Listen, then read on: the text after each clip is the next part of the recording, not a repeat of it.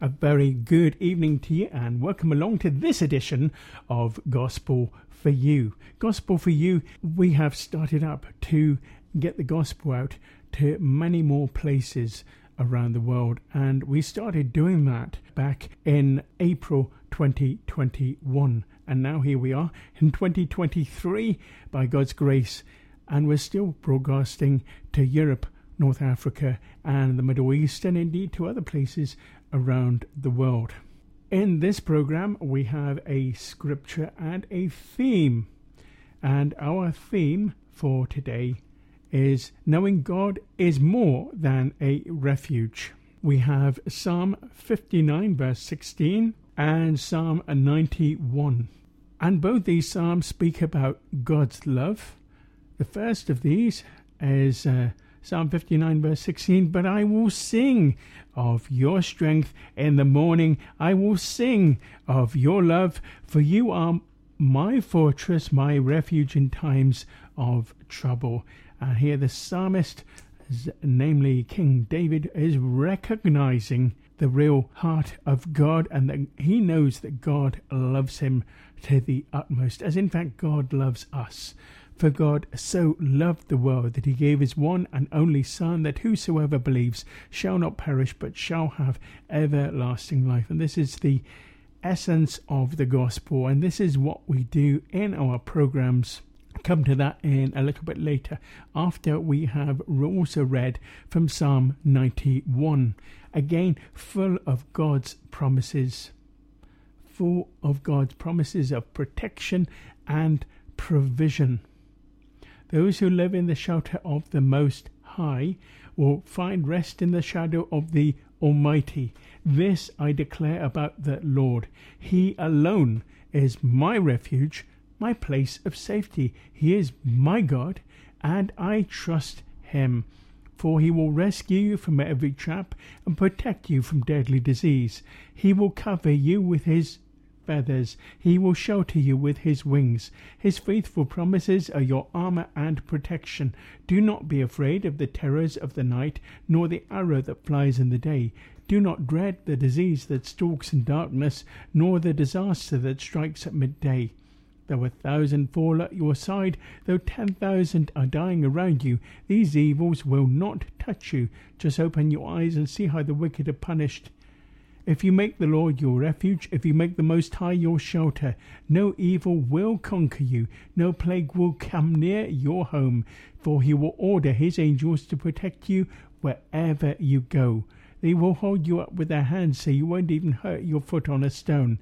You will trample upon lions and cobras. You will crush fierce lions and serpents under your feet.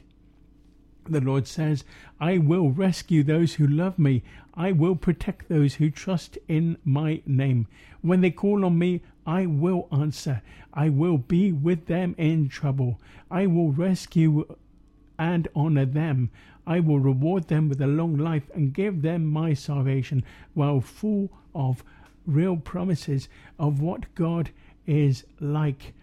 And it brings to mind some of God's names. And as you listen to this program, maybe some of these names will come to mind. And certainly this particular scripture puts me in mind of the following names El Echad, the one God. El Elyon, most high God. Jehovah Jireh, the Lord provider. Also, Jehovah Nissi, the Lord my banner, particularly Jehovah Rohi, Jehovah Ra, the Lord my shepherd. Jehovah Shalom, the Lord my peace, and it goes on. There is much more. If you listen in to this program, then you'll find out a lot more. In the program, we have John chapter 3, verse 16 in Latvian, Hebrew, and Tamil. Latvian and Hebrew uh, we're putting in because this goes out to Europe, North Africa, and the Middle East. So uh, hopefully it goes out to Israel too. But Tamil, we're putting in there because we recognize that people travel all over the place. So there could well be some Tamil people listening in London or in Paris or down in Greece or Cyprus, anywhere where you are. Hopefully, one of these what we call your gospels John 3:16 in local languages spoken so that people can take ownership of them and start believing them. But we want not only to be able to do that but our heart listeners is much more. Our heart is to start working with believers from all denominations. And in such a way that people are encouraged to put all differences aside and start working in love and in unity to demonstrate the gospel, demonstrate the love of Jesus Christ to everyone. One day, so that in addition to local languages, people might experience the gospel through the language of love and the language of unity, action, perhaps even to accepting Christ as Lord and Saviour for themselves. That's the heart of what we're doing. And one day we'll get there. But just because it looks like too big a thing, listeners, that's no reason not to start. It's every reason to start, yes. And you do so in faith, believing that God will fill in the blanks. And that's all I can do. This vision is, for me, such a big vision I can't possibly do it alone. I do need people alongside, but it does need people who are very, very sure of the vision for themselves. People who have taken the vision on and are prepared to walk with it. So don't be afraid of big visions that God gives you. If He's given you a vision, pray about it, then start walking, one foot in front of the other, and don't be afraid to tell God, look, I don't know, but I'm going to obey. That's what to do, and that's what I've had to do. Now, I think we ought to get into your gospel in Latvian before we hear a life story, a testimony from an ex prisoner. And we then later on will also hear a gospel message from Alex John Strachan and he's speaking at Fernley Gospel Hall with a real gospel message. A little bit later on than that, towards the end of the program, you'll be able to respond to what you've heard in this program, perhaps, and uh, accept Christ as your Lord and Saviour. Here's your gospel in Latvian. Jāņa evaņģēlijas 3.16. Jo tik ļoti Dievs pasauli mīlējis, ka viņš devis savu vienpiedzimušo dēlu, lai neviens, kas viņam tic, nepazustu, bet dabūtu mūžīgo dzīvību. Yes, well, I'd been through a sort of very tough period, and um, a friend of mine suggested that I, you know, meet a lady or something and try and get my life back together again. And I met this lovely lady. The only trouble was she was a Christian, and she said, "Well, if you don't become a Christian, really, I can't go out with you." So that was really how it all started. She took me to church, and unlike the church and the orphanage I used to go to, I just felt such love there, and um, from there you know, the Lord just started to take over my life on a gradual trend some three and a half years ago now. Yeah, well, the orphanage I was brought up in was actually when it was first established 250 years ago was called the Foundling Hospital, which is the first orphanage of its type in Britain, and there were some 700 children there. We would uh, be put in the orphanage when we were two or three weeks old, and then from there we would be put out to a foster mother till we were four years old. Then we would go back to the orphanage till we were 16. So we'd spend about 12 years, and it was a very old-fashioned sort of Dickensian style orphanage. It was very, very rough. There were lots of tortures, and there were lots of well, all sorts of bits and pieces along that line. Church, actually, which we had to go to every day and three times on Sunday, was really like a punishment because if we did something wrong, the master would usually say, well, learn Psalm 34 or whatever. And if you didn't learn that bit, you got six with a cane. So church wasn't a good thing for us. And so that's probably why I spent 40 years in the wilderness before I started to go to church again. Yes, it was um, something that uh, the age of 60 odd I never expected to experience because I hadn't really been in any sort of trouble with the police or anything like that. And uh, But my children, I had married a Canadian lady and um, she had actually kidnapped the children to Canada after the British courts were sorting out a divorce thing and, and who was going to sort of have the children. So she kidnapped them to Canada, and uh, so then it became for three and a half years my battle against Canadian government because there are all sorts of agreements which uh, say that if some child is kidnapped to Canada or any other country, they must be returned. But the Canadians didn't honour this in any way, so I was left to the stage where, after three and a half frantic years of trying to see my children, and even with a court order against my Canadian wife telling her to return them to England, I really did it my way, and I did a hoax kidnapping with a Christian lady. I was supposed to kidnapped a Canadian family, and uh, for 17 hours we sat in this small house surrounded by police with guns and everything, and we talked uh,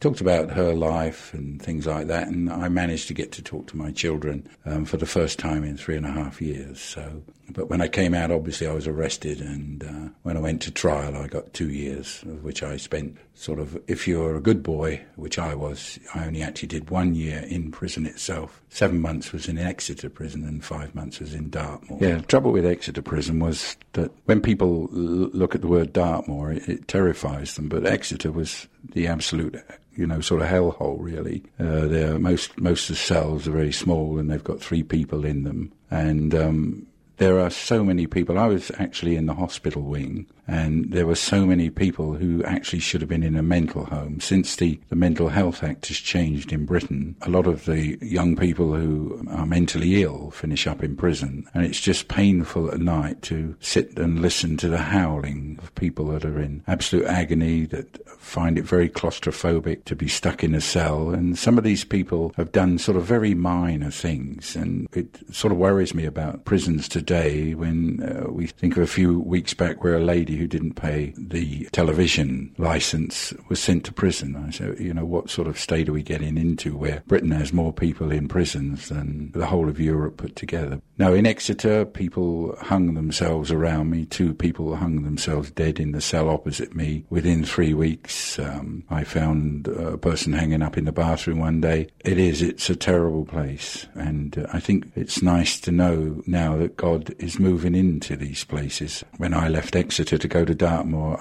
God was already moved in his spirit. He was actually coming into the church, and with Bill Birdwood, who was the vicar there then, um, the Lord did some wonderful things, and he was taking away the incredible pain which some prisoners go through. Uh, there are so many people there who I feel are there through injustices, and when we think something like 60% of people that are in prison can neither read nor write, and they've been abused most of their life, I just feel the failure is from us outsiders that these people have the lives they have. So yeah, Exeter Prison was really a hellhole, and, and Dartmoor really was a bit of a pussycat after Exeter. As regarding change, I think the most dramatic change is in how the Lord has changed him since he became a Christian.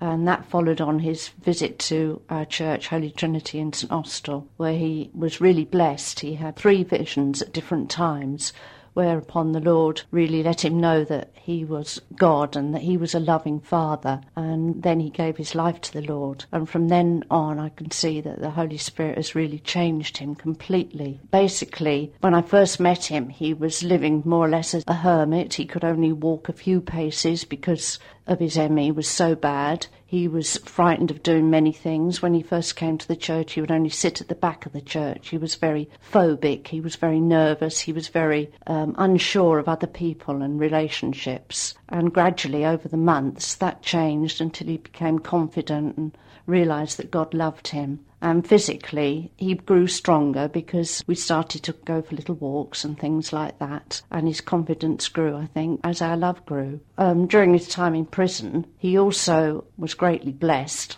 Barry Kissell came in and laid hands on him, and he had the wonderful experience of God's healing power coming upon him and totally removing all the pain of his ME. And from then on, he changed completely until the day he came out of prison when he was totally healed and threw away his walking sticks and has gone from strength to strength. Yes, I did. When I first knew he was in prison, I, I was really shaken up and uh, horrified at the prospect of having to visit somebody in prison. In fact, the first time that I went to Exeter, one of my daughters came with me, and I don't know which one of us was shaking the most. Um, it was an entirely new experience to go into a waiting room where all the people of the convicts were waiting to visit, and most of them were not of the same type, can I put it that way, as I'd been used to, um, dressed in very garish clothes, and um, oh gosh, it's hard to describe. But as we walked through the um, prison door and up the hill, would be prisoners um, shouting obscenities out of the bars from the top windows. And uh, as we walked into the um, waiting room, it wasn't very pleasant because sometimes there would be vomit spilt all over the floor, and it was just an eye opener to have to go in and sit at a table and be with all the prisoners there. Yes, uh, uh,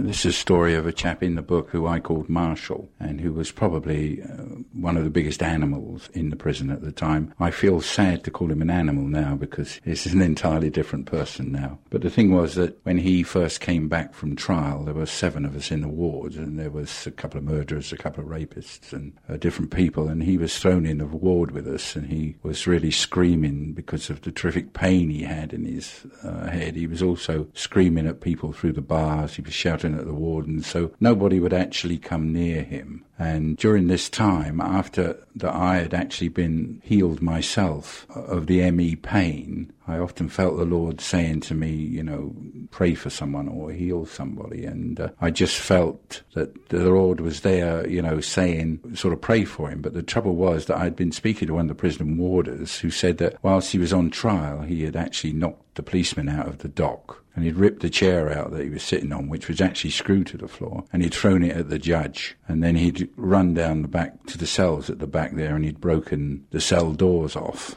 And then he had peed and pooped everywhere. And then he had picked up the um, poop and wrote on the wall ACAB, which uh, when I was talking to prison officer, he said, well, that meant all Christians are beautiful. And I thought, well, that, that's rather nice. But uh, I felt he could have used a different chalk. But the thing was that, uh, you know, after the prison officer said, no, I was only joking, it means all cops are baskets, or something similar to that.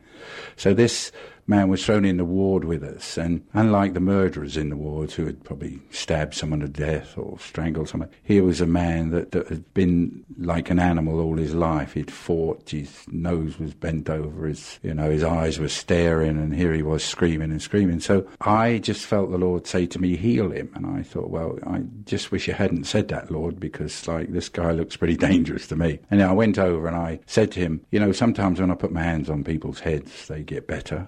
Had prayed for people before and nothing had happened, so this was a little bit of a white lie. So oh, I was a Christian, but I was still adjusting. I was getting refined a bit. Anyhow, I uh, did um, say to him this. Well, he turned around and, and he gave me all the worst obscene words I'd ever heard. So I thought I'd withdraw to my bed before he killed me straight away A few minutes later, he ran past me and dived on his bed and he said, OK, put your hands on me, see if anything happens. So I hobbled round on my crutches and I put my hand on his head and I just said, In Jesus' name, be healed. And the Lord healed him there and then. כי כה אהב אלוהים את העולם עד כי נתן את בנו יחידו, למען לא יאבד כל המאמין בו, אלא ינחל חיי עולם. This is Gospel for You. and you've just been listening in to your gospel john 3.16 in hebrew a life story a testimony from an ex-prisoner who spent time at dartmoor and your gospel in latvian. Your gospel as i said earlier is the essence of the gospel john 3:16 for god so loved the world that he gave his one and only son that whosoever believes shall not perish but shall have everlasting life and that made available in different languages. And uh, in each of these Gospel for You programs, we have three of these Gospel for You sessions that you can hear. Now, let's get to our scripture and our theme. Knowing God more than a refuge. And in the first part of our program, we read out from Psalm 59, verse 16, and also Psalm 91, when there were loads and loads of promises from God reminding us of God's various names as well. And uh, so we're going to be exploring God as more than a refuge as we go through in just a minute and hear from Alex John Strachan. Let's have a reminder of Psalm 59, verse 16, But I will sing of your strength in the morning, I will sing of your love, for you are my fortress, my refuge in times of trouble. But we're realizing that God is so much more than just a refuge in times of trouble. I don't think you could ever fully describe God adequately. Yet, the, Bi- the Bible is a whole complete compendium all about God. And even if we were to have written the Bible ourselves, we could never get to the end of who God is and what God is about. More than a refuge, He's much more than a Savior. But He sent His Son, Jesus Christ, to die on the cross in our place. And that's what you're going to be hearing in this next message from Alex John Strachan. Now it's good to see everyone here today. Thank you so much for coming along to the meeting.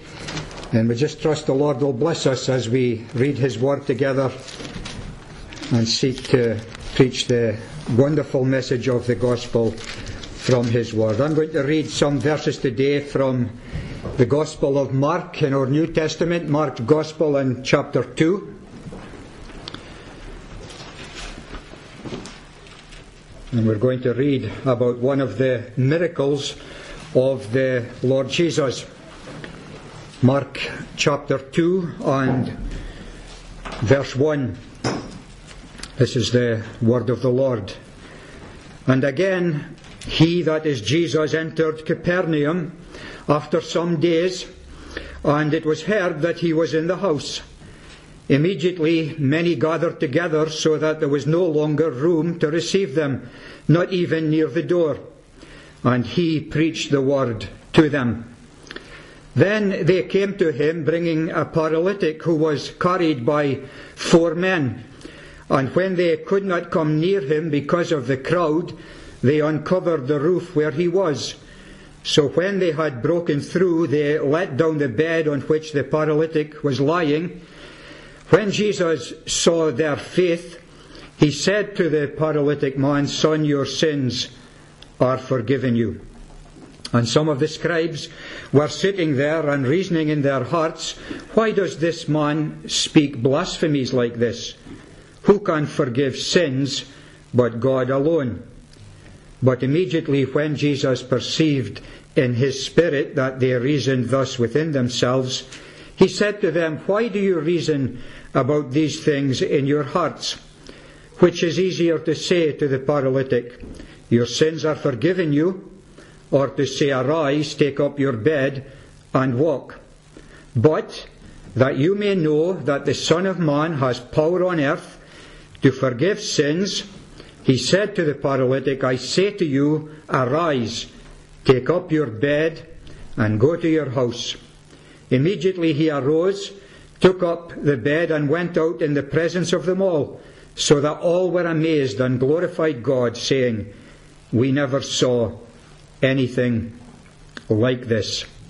I trust the Lord will bless the reading of His Word uh, to us today. Uh, lest there's any feeling discouraged today, uh, it is a mistake on the notices. I'm not speaking again next Sunday, just to clarify that at the beginning. Uh, we've read today one of the wonderful miracles of the Lord Jesus. And just at the start of the meeting today, it's good just to emphasize that the message we preach, it's not about us. Uh, and it's not about what we think, uh, and it's not about, you know, our kind of uh, teaching, but the message that we preach today is all about the Lord Jesus Christ. And so we're here today, and we can say uh, with one from the Word of God that we preach Christ and Him crucified. And so let me at the beginning of the meeting just emphasize the fact that the Lord Jesus is the central focus of our message today. And the purpose of our meeting is that if you do not know Him as your own Saviour, if you have never confessed Jesus as Lord, that today you might just hear the voice of God speaking to your heart, and that you might just turn and trust the Lord Jesus uh, as your Saviour. Uh, an old hymn comes to my mind just while I'm speaking. Uh, the, the hymn is in Redemption Songs, I think, and it is He is not a disappointment. He is more than life to me. Uh, and that's how the Christians here feel about the Lord Jesus, uh, that He is not a disappointment. And oh, that you might just come to know Him today. We've read uh, a, a story from His his life here below, one of the wonderful miracles. Uh, and I just want us to see uh, the, the, the place, first of all, uh, where this took place. It's a place called Capernaum. It's a place where Jesus lived. And so it was in that place that he was teaching. And as he was teaching in a house in that place, uh, I don't know what house it was, uh, but, but the, the, house was filled with people wanting to hear him speaking. Uh, and, and you just couldn't get moved. Uh, and, and you, you couldn't get in the door. And there were a group of men who had a friend who was very, very sick. And they wanted to take him to the Lord Jesus. And, and I don't know what the man that lived in the house would have thought, but they weren't going to be put off by the crowd. Uh, mind you, I hope you're not put off by the crowd.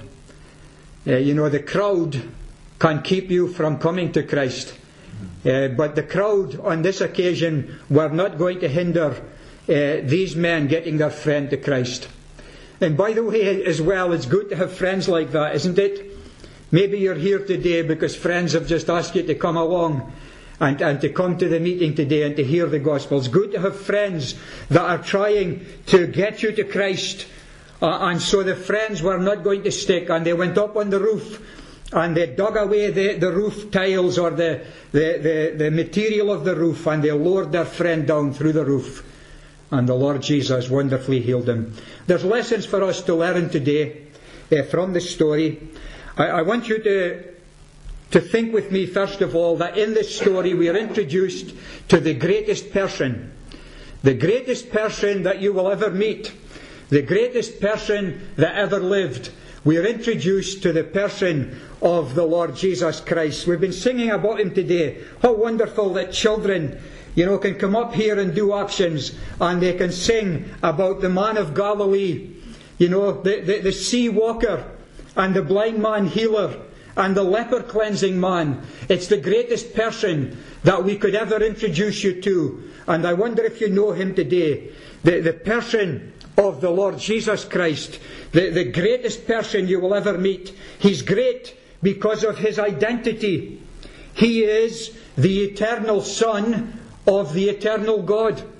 The Bible teaches us that in the beginning was the Word, and the Word was with God, and the Word was God.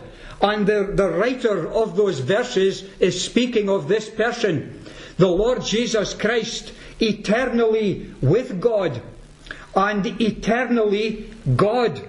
And so, in the greatness of his person, in, in his identity, he, he is the greatest person because he is God. He is God over all, blessed forever. And if all we had to present to you today was a wonderful teacher, if all we had to present to you today was, was, was the Buddha, you know, a, a wonderful person perhaps, and, and people followed him and followed his principles, but that would give you no hope. You know, it might give you some principles to live your life by. It, it, might give you inner peace, I don't know, but it will give you no hope for eternity. Because we are not presenting a good man today. And we are not presenting one who's a wonderful example, though he is. But we are presenting to you the eternal Son of God. And so he is great in his identity. And because he is God, the writer could go on to say that all things were made by him, and without him was not anything made that was made. And so he is the eternal God, and he is the creator of the universe. How wonderful to think of that. But we heard something this morning in our earlier meeting, not only of his identity, but we heard of his humility.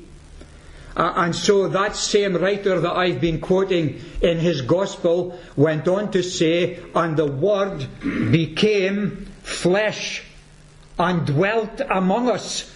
And, and how wonderful to think of the, the grace and the mercy and the humility of the Lord Jesus, that although he is eternally God, we heard about it today, being in the form of God, and thought equality with God, uh, you know, not a robber's prize, not something to be grasped, but he, he made himself of no reputation. Mr. Wesley, in his wonderful hymn, could say it is mercy all. You know, he could say, emptied himself of all but love. And just to think of the down stooping and the humility of the Lord Jesus, that he came into this world and he dwelt among men. I cannot tell why he whom angels worship should set his love upon the sons of men, and yet he did. And he came. In loving kindness, Jesus came. And he came into the world to save sinners. And so he is great in his identity, great in his humility, great in his mercy. The Lord is merciful and gracious, and slow to anger, and abundant in mercy.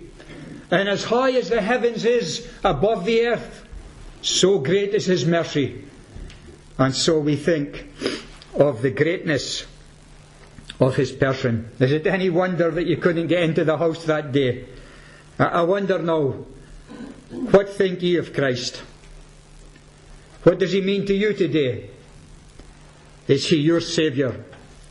And is he your Lord? To know him is to have life eternal, eternal life. He, the, the, the writer John could write, and this is life eternal, that they might know thee, the only true God, and Jesus Christ, whom you have sent. And so I wonder, do we know the Lord Jesus? Because the first step to knowing God is to recognize who Jesus is. And having done so, to realize the most important thing in life is to know Him as our Saviour. And know that that might be the portion of some in the meeting today. We've been quoting much from John's Gospel, and John reminds us that Jesus was in the world. He was in the world, and the world was made by Him and the world knew him not. He came unto his own, and his own received him not. But to as many as received him, gave he power to be called the children of God. Uh, wonderful to be with God's children this morning. I wonder, are you one of them? Have you received the Lord Jesus as your Saviour and confessed him as your Lord. In our story today, in the miracle that we've read of, we are introduced to the greatest person. We're also brought face to face with life's greatest problem. And, and, you know, you might think, well, I can see what you mean. You know, the man had a debilitating disease, and eh, it's a terrible problem when disease like that but, but you might have found the story a little bit confusing. I, I did when I used to read it. You know, they, they brought the man to the Lord Jesus and they, they, they went to great effort to bring the man and set him at the feet of the Lord Jesus. And the Lord Jesus saw the man, and he's the eternal Son of God. He's all powerful and he's all knowing. And yet he looks at the man in his condition and he says to him, Be of good cheer, child, be of good cheer. Your sins are forgiven. Well, you might have said, Oh Lord, that's not why we brought him here. You know, look, look at him.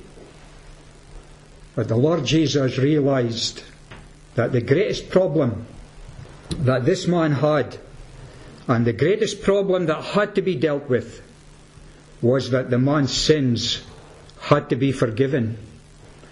And I don't know what problems you have brought with you because life, you know, life has problems. And, and we live in a broken world. And we're all just broken people. And so life brings its trouble.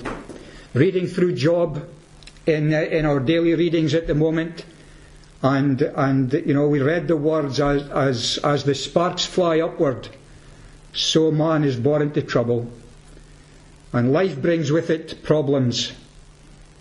And I'm not belittling any problem you might have today.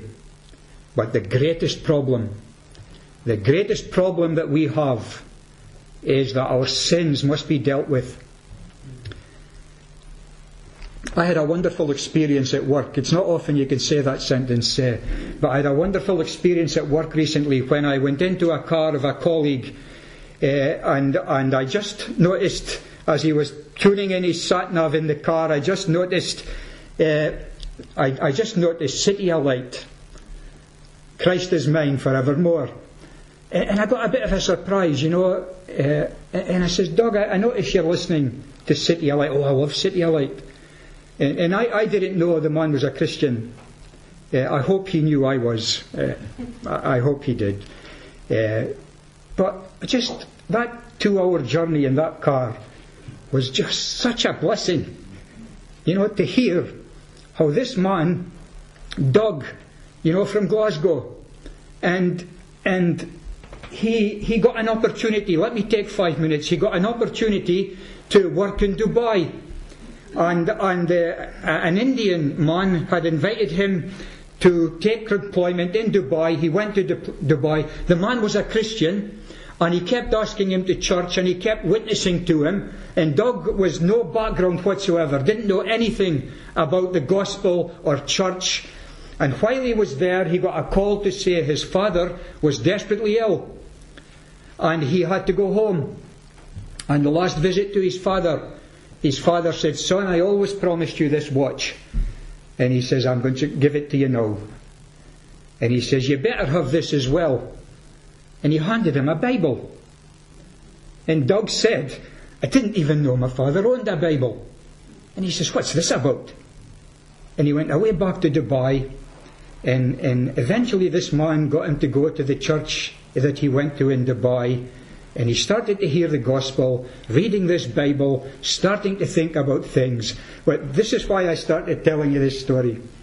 He says, You see, he says, I was out cycling and I was listening to this message by a, man called Liam Gallagher, I think, or Gallagher, and, and he says, he says, What happened at the cross was the title of the sermon.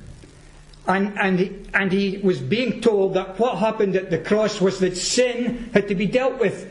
And he says, Alec, he says, I'm cycling. And he says, it just dawned on me. He says, I've got sin. And, and my greatest issue just now was my sin. And it was just amazing hearing a man, you know, not brought up to know about these things. And all of a sudden it dawned on him that my sin must be dealt with and he realized that my sin was dealt with at the cross. And he was wonderfully saved.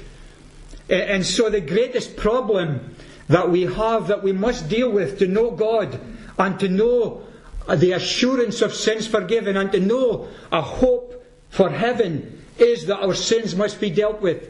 And all of us are in that same position.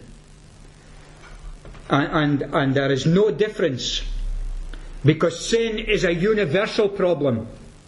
And in Romans chapter 3, you will read that the scripture hath concluded that all are under sin. So we have here a universal problem. There's none righteous, no, not one. There's none that seek God. So lest you should think today that the people that meet in this church are just people that have kind of cleaned up their lives a bit and, and they've reformed. Well, that's not the case. Uh, you know, there's a fundamental universal problem that all of us have, and it is that we are sinners in the sight of God. It is a universal problem. For all have sinned and come short of the glory of God. And not only a, a universal problem, but it is a, a personal problem. And that's why in Psalm 51, it's a psalm of David when his sin had been brought before him. You, you, you read that psalm and you will read the personal pronouns so many times. Have mercy upon me, O God, according to thy loving kindness. Uh, blot out my transgressions. Wash me thoroughly from mine iniquity. Cleanse me from my sin. I acknowledge my transgressions and my sin. Do, you get the picture?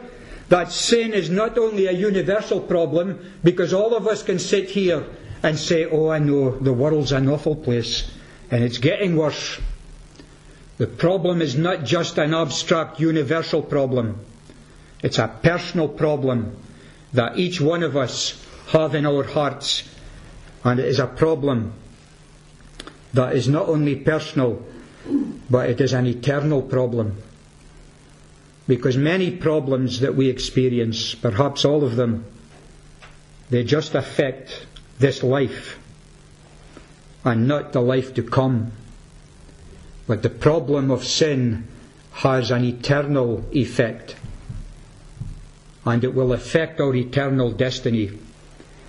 For the Bible tells us that every sin and every transgression will receive a due recompense of reward. And sin must be judged. And sin must be dealt with. And thankfully, the, the, the Christian can say, Christ died for my sins. And he bare my sins in his own body on the tree.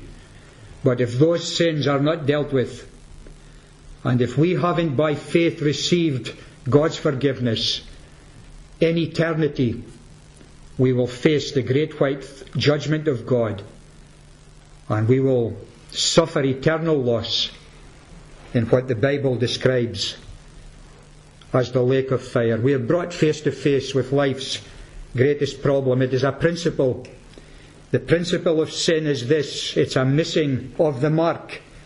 And, and so you can just think of that, um, you know, I don't know, uh, it's maybe not appropriate to use a sports analogy uh, for such a solemn thing as sin.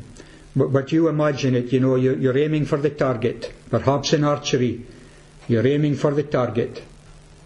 And that is the target that must be hit. And you, you fall short.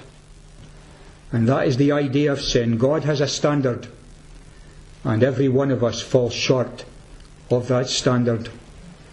Not only is sin a, ter- a terrible principle, but there's a terrible power associated with it. it. It will, it will enslave us, and it will control us, and it will bring us into, into bondage and slavery. Uh, and so he that sins is a servant unto sin, the Lord Jesus could say. Sin is a presence, the presence of sin within us. And we don't need to be told that really, because we know what's in our hearts. And, and, you know, maybe 99% of the time we are very civilized. But when that car cuts you off in the morning on your way to work, or when someone steps in front of you in the queue, or when someone says something unkind about you, you'll soon know about the presence of sin and all that rises up in you. And sin, as we have thought today, has a terrible penalty. And God in His holiness, we sung of it, holy, holy, holy, God in His holiness must punish sin, if not in time, in eternity. But then let me come to the good news of the gospel uh, and let me speak about the greatest pardon. There is forgiveness for sin, and it is possible that sins can be completely blotted out. And so there's a wonderful provision being made for the forgiveness. The psalmist could say in Psalm 130, Out of the depths I have cried unto thee. And perhaps that's where you are today. You're just realizing for the first time, excuse me, that you are in the depths of sin and despair. And the psalmist in that psalm goes on to say, Lord, if you should mark iniquity, who shall stand? But there is forgiveness with thee, that thou mayest be feared. And so Campbell Morgan, in his commentary in the Gospel, says that there, there, there they heard the word forgiven, thy sins are forgiven. There they heard the word forgiven, the word for which the heart of any honest man longs to hear more than any other. Maybe you're here today and you just long to hear the word forgiven. God has provided the forgiveness of sins. He's provided it in the person of the Lord Jesus Christ. Through this man is preached unto you the forgiveness of sins. Acts chapter 13. The, the price for forgiveness has been paid. Uh, wonderful to think of that. That through his blood we have the forgiveness of sins. In him we have redemption. Through his blood, the forgiveness of sins. And so the price of forgiveness is the precious blood of the Lord Jesus Christ. And so there is the, the, the wonderful provision of forgiveness. And it's in a person, it's in the Lord Jesus Christ, and He alone can forgive sins. Please don't think, you know, that, that, that a visit to a church building and a visit to a confessional and confessing your sins to a man will bring absolution. And don't think the saying of prayers and the doing of penance will forgive sins. Forgiveness is in Christ alone and on his finished work. And, and so, the greatest pardon, the prophet Isaiah could say, Seek ye the Lord while he may be found, and call upon him while he is near. Let the wicked forsake his way and the unrighteous man his thoughts, and let him return unto the Lord, and he will have mercy upon him, and to our God. And listen, he will abundantly pardon. And so there is the greatest pardon, there is forgiveness from sins uh, of the deepest dye. Uh, I quoted CityAlight, I, I think this is them again. No fate I dread I know I am forgiven. The future's sure. The price it has been paid. For Jesus bled and suffered for my pardon, and he was raised to overthrow the grave. To this I hold my sin has been defeated. Jesus now and ever is my plea. The chains are released, and I can sing, I am free. Yet not I, but Christ in me. Wonderful to know that the Lord Jesus has power on earth to forgive sins. He can forgive you today. Forgiveness, the greatest pardon. Uh, I, I, was struggling with the choruses, the actions. I'm, I'm from Peterhead, uh, so you'll maybe understand. It's uh, and, and, and sometimes I have to remind people, well, the, the Christians here were happy inside. But, but, but there is a, a chorus, isn't there? You ask me why I'm happy, I'll just tell you why. Because my sins are gone. And when I meet the scoffers who ask me where they are, my sins are gone. They're underneath the blood on the cross of Calvary as far removed as darkness is from dawn. In the sea of God's forgetfulness, that's good enough for me. Praise God, my sins are gone. And so we see the greatest pardon that has been provided, and we see the greatest power.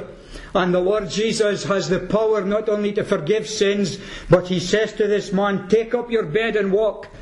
And immediately he rose and he walked. And so the Lord Jesus Christ has the power to change lives and the power to transform lives. And so when someone comes to know the Lord Jesus, they are not the same. Oh, that we might grasp that today. Everything's different and everything's new. And, and the, the chorus says, What a wonderful change in my life has been wrought.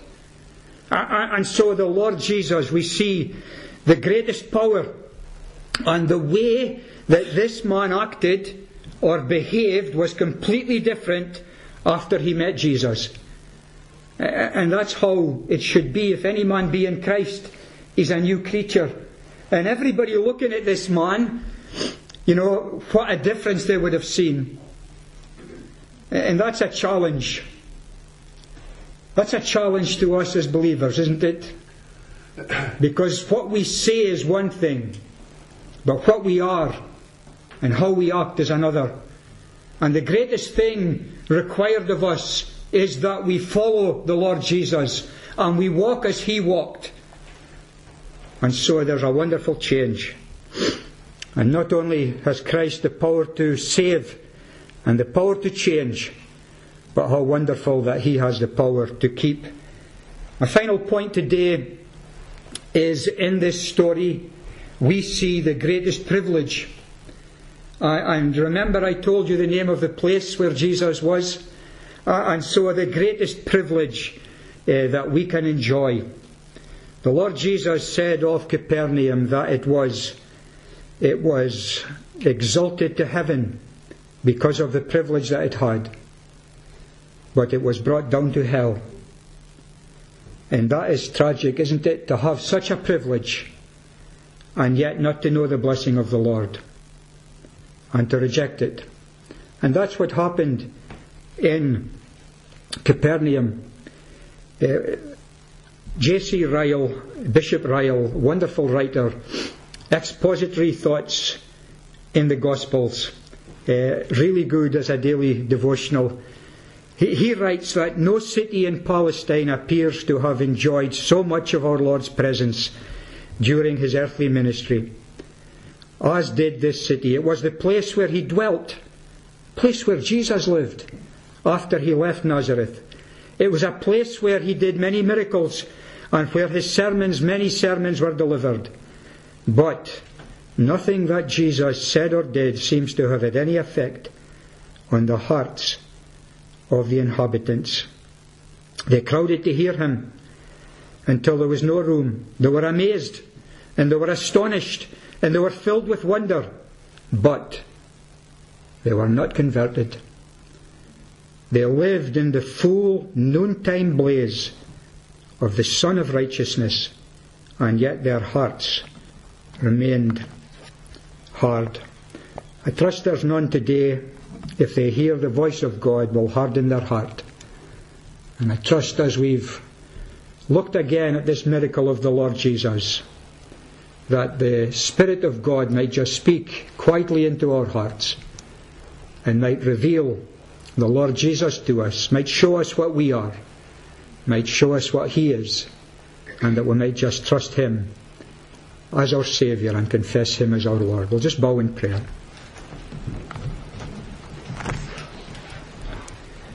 Our Father, as we bow in Thy presence at the close of our meeting today, we're just so thankful for the Lord Jesus. We're thankful for the greatness of His person, and we're thankful for the greatness of His works and for the greatness of his work at the place called Calvary. And we're thankful that these miracles that the Lord Jesus did, they're, they're just pictures to us of the great power in salvation and the salvation that He has provided.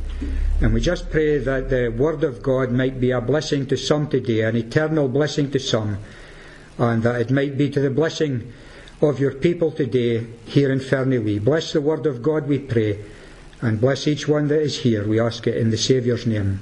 Amen. Alex John Strachan speaking at uh, Gospel Hall, giving a real gospel message. This is Gospel for You. My name's Rob Rowe, and our theme today is knowing God is more than a refuge. God is more than a refuge, and as you heard, He is Saviour, He is Lord, He is King, He is Sovereign. Psalm 59, verse 16. But I will sing of your strength. In the morning I will sing of your love, for you are my fortress, my refuge in times of trouble. This section of the program right now is an opportunity for you to respond. First of all, we're going to put everything that we have thought about, everything we've heard together into a prayer. And then give you the opportunity to respond to what you have heard. So let's pray. Dear Lord God, you are such a big, almighty, and knowing God. It is impossible to know you fully, even as we are humans. And I think for that, many people often would shy away from trying to fully comprehend, shy away from reading the Bible, shy away from praying. Yet I pray, Lord God, that they would not shy away. But Lord, that even through what people have heard this very evening, even through what people will hear, perhaps as they listen to this as a podcast, Lord God, that you will speak more deeply into their hearts because you can. Lord God, bring the things that people have heard alive for them, that, Lord, they might know, they might hear, they might see, they might experience, they might realize in their hearts that what has been said is true. And, Lord God, that there are so many facets of you. Bring alive the different ways in which you are described in the Bible so that when people open the Bible, they might experience you in a totally different, new, and wonderful way.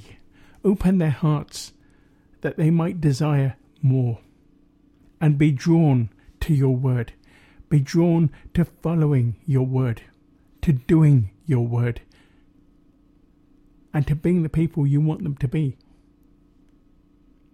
I pray all these things in your name, Lord Jesus Christ. Amen. Now, listeners, here's an opportunity. If you have been listening to what we've been saying and would like to respond and say, I would like Jesus Christ to be my Lord and Savior, this is your time. So let's go and pray. Dear Lord, I'm sorry about the way that I have led my life, my wrong attitudes, choices, actions, the words I've spoken to people,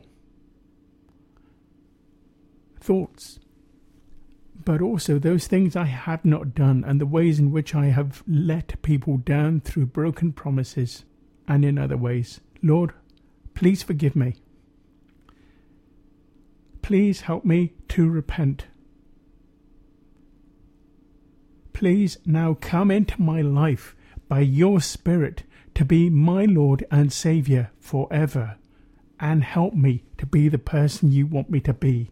Amen. Listeners, if you've spoken those words, if you've said that prayer with your heart, then as you've said that prayer, you've accepted Christ Jesus as your Lord and Saviour. Jesus Christ is Son of God, and God has accepted you. That means that because of his death on the cross and his resurrection, all the things that you've done wrong and the, the things that you've confessed before God have been wiped away. God regards you as clean, and He now wants you to come to know Him forever through prayer in a much more intimate way. Know Him through His Word, know Him by doing His Word. And you can. Heavenly Father, I present all these people to you who have accepted you, and Lord, once again pray that you open the Bible, your word, to them. Listeners, eh, we would love you to let us know if you have said that prayer. Please send an email to info at g4g.org.uk. I'll be back next week at the same time, God willing, and I look forward to catching you then. In the meanwhile, I say bye bye for now, and I leave you with your gospel in Tamil. யோவான் மூன்று பதினாறு. தேவன் தம்முடைய ஒரே பேரான குமாரனை விசுவாசிக்கிறவன் எவனோ அவன் கெட்டுப் போகாமல் நித்திய ஜீவனை அடையும்படிக்கு அவரை தந்தொருடி இவ்வளவாய் உலகத்தில் அன்பு கூர்ந்தார்.